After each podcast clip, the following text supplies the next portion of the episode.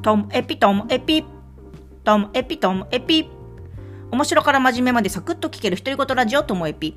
こんにちは。皆さんお元気でしょうか？まあ、今日はですね、なんかそのふわふわしたつかみどころのないみたいな、そんな気持ちの話です。まあ、何かと言いますと、なんかあの、前に、ニューヨークの動画かニューラジオかなんかでね、ニューヨークが話してたことなんですけども、なんか彼らが今までずっと舞台を中心にやってきてたのが、あの、急にテレビに出るようになってた時しかもその、自分のあの、冠番組とかじゃなくてゲストでこう出る番組がすごい続いている頃、レギュラーとかでもなく、なんかゲストの番組が続いてる時の話だったかなと思うんですけども、その時に、その、番組出て、で、なんか、その番組のスタッフさんは良かったですよって言ってくれるけど、本当に良いかなんか分からなくて、何が正解か分からなくて、どう振る舞ったのが良かったのか悪かったかも分かんないまま、また次の現場に行って、で、あとすごい、あの、後になって、こう、オンエア見たところで、あの、それは、こう、編集して使われるものだったりとか、なんかそういう、なんだろう、手応えがないみたいな。で、はてさて何が正解だったんだろうみたいな、なんかそういう話をしていたんですよね。でも、今までやってきたその漫才とかコントとかの舞台っていうのは、確実にこう、あの自分たちでも今日は良かったそうじゃなかったかっていう手応えお客さん目の前にいるから感じれるみたいな話をしていたんですよねでなんか、うんと、すっごい規模は小さいですよだけども私自身もたった2日たった2日こう本番が続いただけでなんかねそのねふわっとしたもやっとしたねなんかつかみどころない気持ちになったんですよ。なんかあのとある土曜日に夜あのスタイフってあの音声配信のアプリご存知でしょうか？この私のポッドキャストではないスタイフっていうアプリがあってでそこでなんかオンラインサロンのメンバーと一緒にえー、生配信をして、その中のこう、一部 MC を担当してたんですよね。で、まあ番組の流れが決まっていて、で、いろんな人に話を振って聞いていくっていう、こう聞く順とかもなんとなく聞いてて、あと読まなきゃいけないお便りとかもあって、でもそこに、あの、急遽、そのオンラインサロンの田村淳さんと、あと森エピさん、森本さんも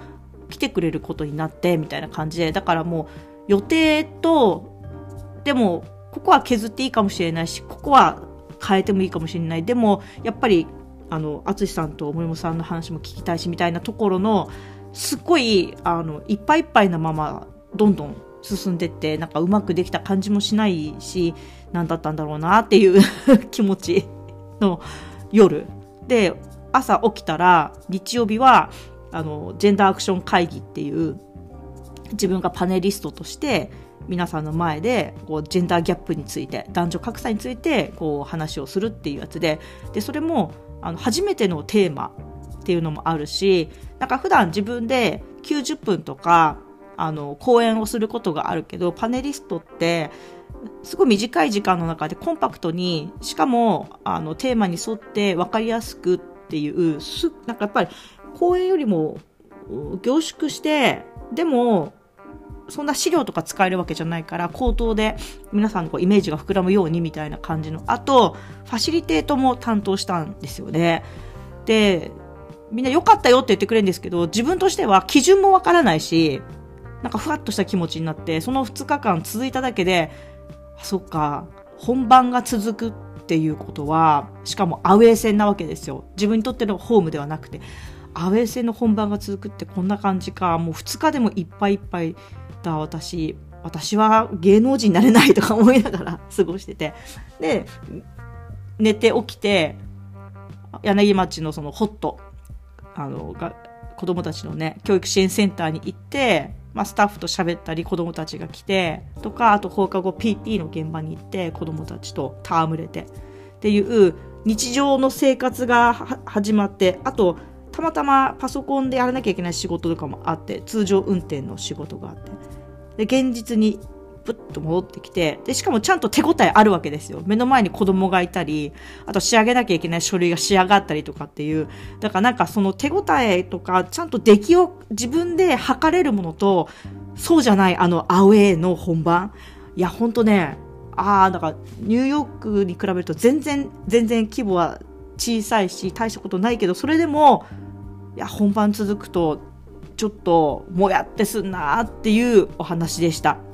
だから手応えあるものとないものの、まあ、せいぜい組み合わせですね。2日続くのは良くないなっていう、なんか自分の、なんだろう、あの、心が揺さぶられるなっていう、ありがたいんですよ。呼んでいただけるのはありがたいし、スタイフなんて自分でやりたいって言ったくせにのこの話なんですよ。やりたかったのになんかもやっとしてしまいました。はい。今日も最後までお聴きいただきましてありがとうございました。さようなら。